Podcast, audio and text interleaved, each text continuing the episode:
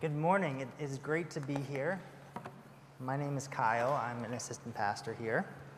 So, the words I love you, these were some of the first words that I learned to say as a child. And even as an adult, they are words that are especially sweet.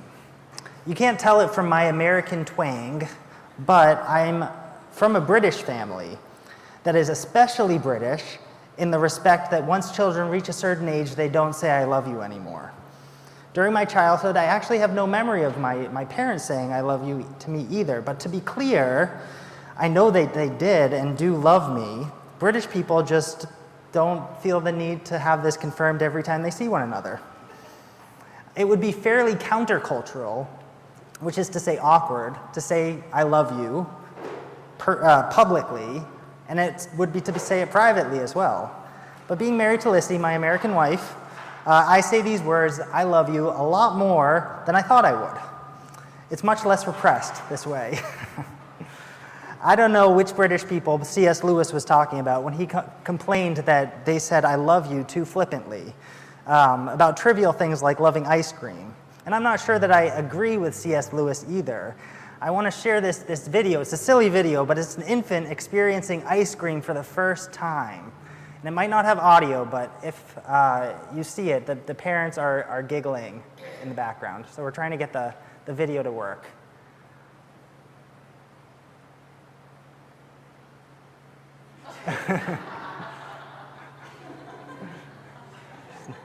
not done with the ice cream yet.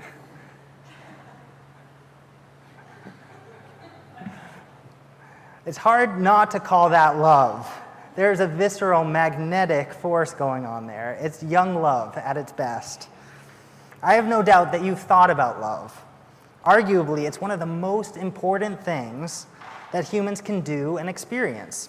We navigate the world by finding love, by losing love, by chasing love, giving love, loving through hurts, loving the right things, loving the wrong ways, learning to love and accept ourselves.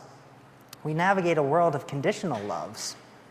Even the love of American parents has its limits because humans just aren't capable of perfect love.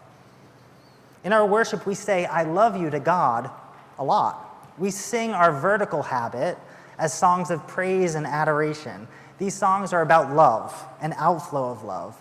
But there's an imbalance of love that we come face to face with every time we worship.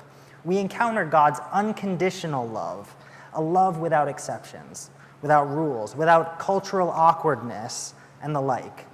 But we, and not just the culturally repressed among us, are imperfect love partners, loving with conditional, sometimes shallow, and dependent love. God wants us to grow in our love so that our love is deep and mature. But doesn't this make you wonder how do we grow in love? Add this to the fact that Jesus organizes all the law and the prophets under two commandments love of God and neighbors, and this question becomes really important. How do we love God in ways that are deep and mature?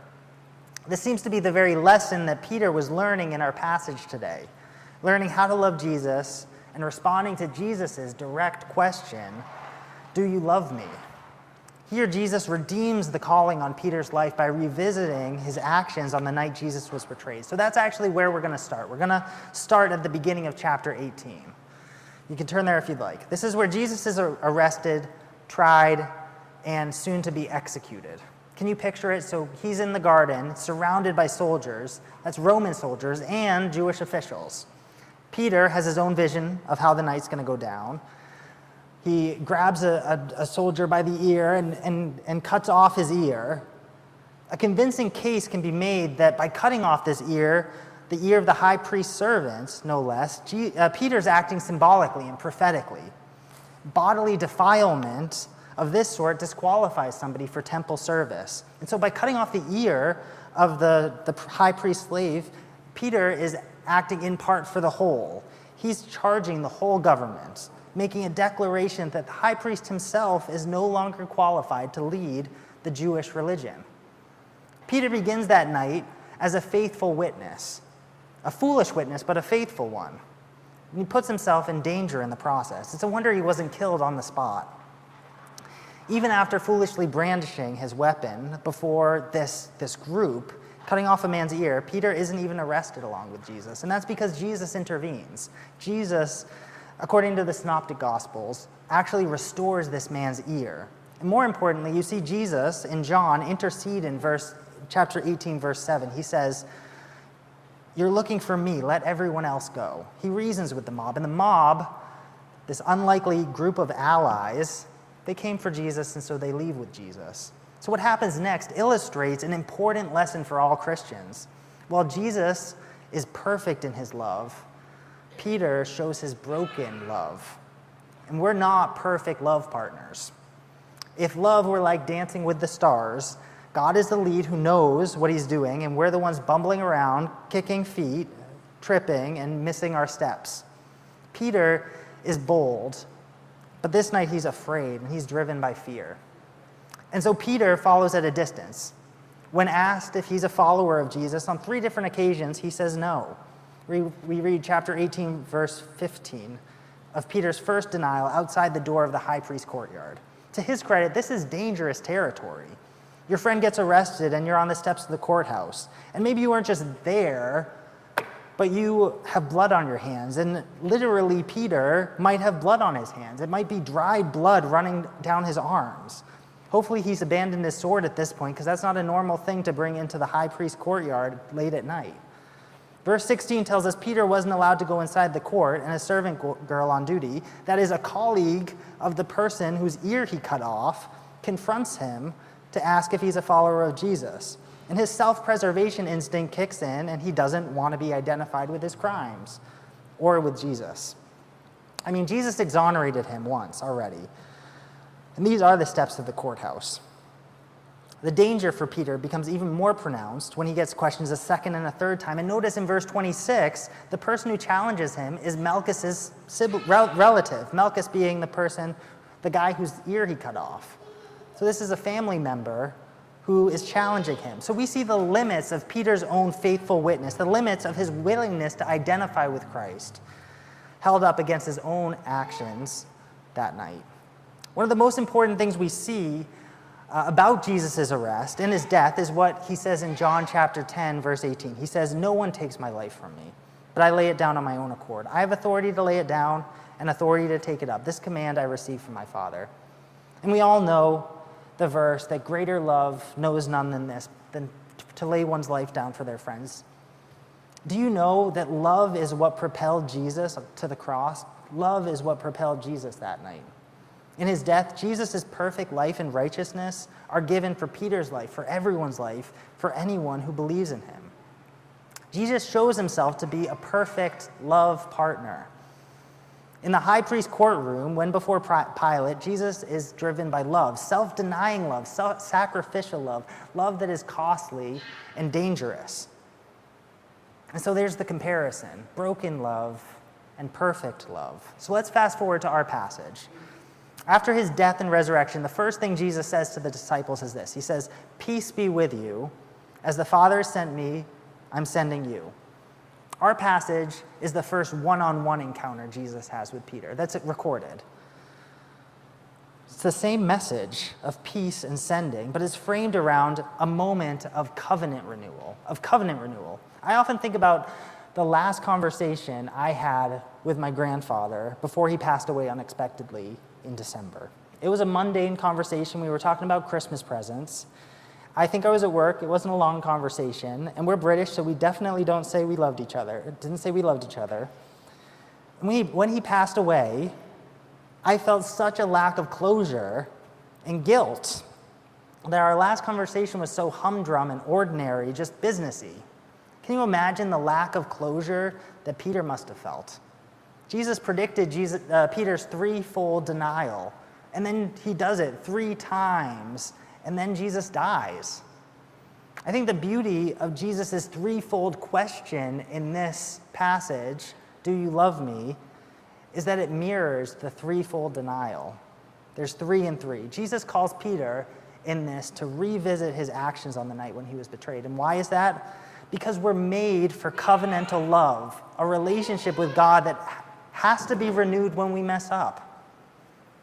While Jesus is the perfect love partner, we are not perfect love partners. We show broken love to God, and our covenant needs to be renewed, remembering his faithfulness to us. So that's what draws us into confession, uh, because we don't stand before God with perfect love. We can't say, I love you with a heart that hasn't courted other gods. But the covenant relationship with God is what we're made for, and that's why we're called to renew that covenant. The last thing I'll say is that Jesus directs those who love him to show their love through obedience. Remember the blessing and sending message of Jesus peace be with you, so as the Father has sent me, so I send you. Well, in this, the last thing Jesus says to Peter is follow me. If you love, then obey, uh, which for Peter means becoming a shepherd, becoming a pastor in the early church. It's covenant renewal, which should animate itself in a life of obedience. So let's consider our own lives. Let's consider what, what, what competes for your heart space? What's winning right now? How do you spend your time? Doing what and for what purpose? I read a book this week about reshaping our affections. One image that the author used that struck me was that, that of a shopping mall. More specifically, how the shopping mall symbolizes the powerful force of consumerism upon our hearts. He talked about how ads promise glimpses to the good life, how new products promise to, to fill all the voids of the old ones, how even the architecture of the mall is a reassuring sense of transcendence because it's so tall. Think in the food court. Um, how when you bring everything in the shopping mall together, you have a powerful story that grips our hearts. And the author said that his son will jokingly ask his dad to go to the mall by requesting to go to the temple, which is a way of reassuring his dad that he knows the power of consumerism and that he's going to keep his heart guarded while he goes there. It's a way of being in the world but not of the world, if you will. Um, this illustration points to the fact that everything around us shapes us. As humans, we need to exist in some story and with some direction.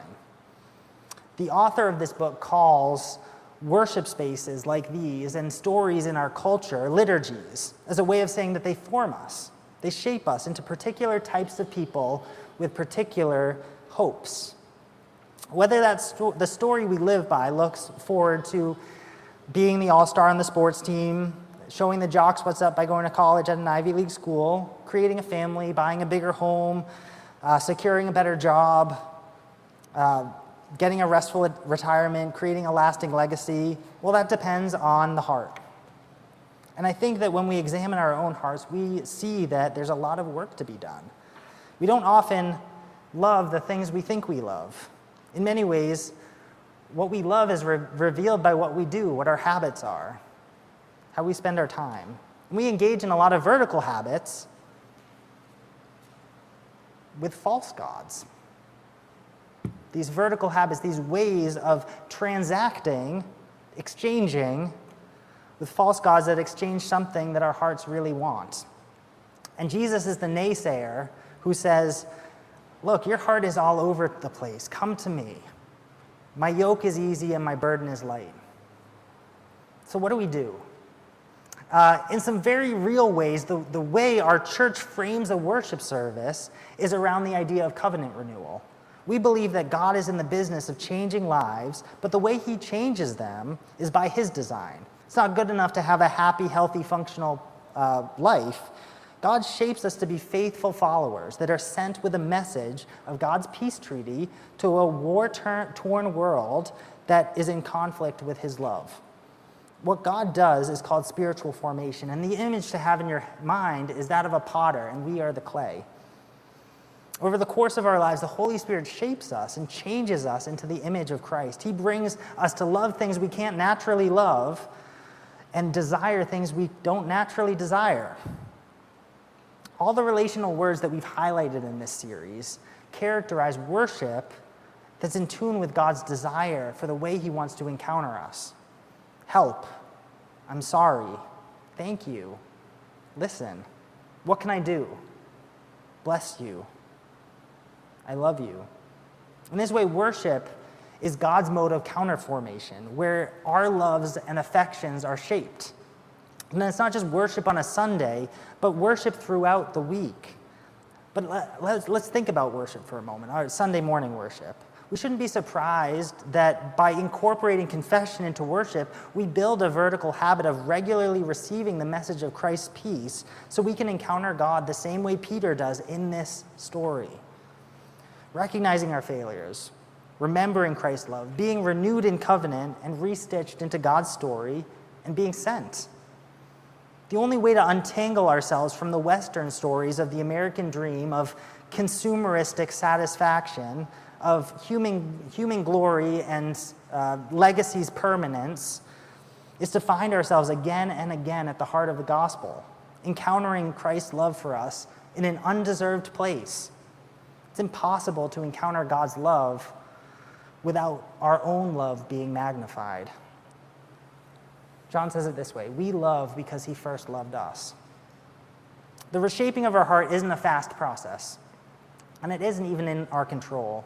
Our part is to follow God as he sends us, to return to God when we fail, which will be consistently, and to return again to that story which is ours that Christ has died, that Christ is risen, that Christ is coming again. A story of meeting God in confession and brokenness, finding reassurance in the gospel and hope that shapes our witness and our vocation. So today, Jesus asks us the same question Do you love me more than these? But instead of focusing on our own failures to love perfectly, instead, imagine with me being secure in God's love.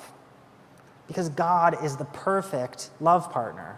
His love is seen so clearly in the life of Jesus. Imagine seeing God as the father of that prodigal running to meet you with a robe and a ring.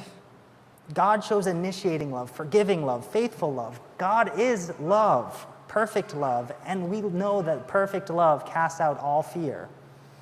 When Jesus asks you this question, consider that, that the heart of the asker is, is marked by perfect love. Imagine the freedom that comes from knowing in your bones that God's love is for your good. And by comparison, nothing else in the world matters as much as God's love. Imagine your response to God's love being like that baby trying ice cream for the first time.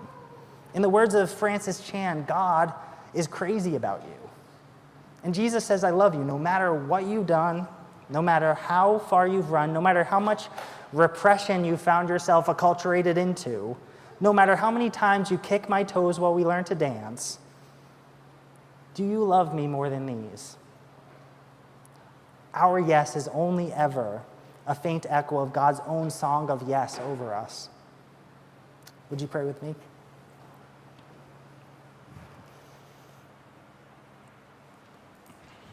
Lord, your love is amazing, um, and we are amazed to be in your presence. Um, I pray that we would encounter you. I pray that we would encounter your love. I pray that we would know deep within us, in a secure way, that you are for us, that you love us like crazy. And I pray that would shape us, not just this week, but going forward. Lord, we want to renew covenant with you. And I pray this would be the moment that we do. Uh, in Jesus' name, amen.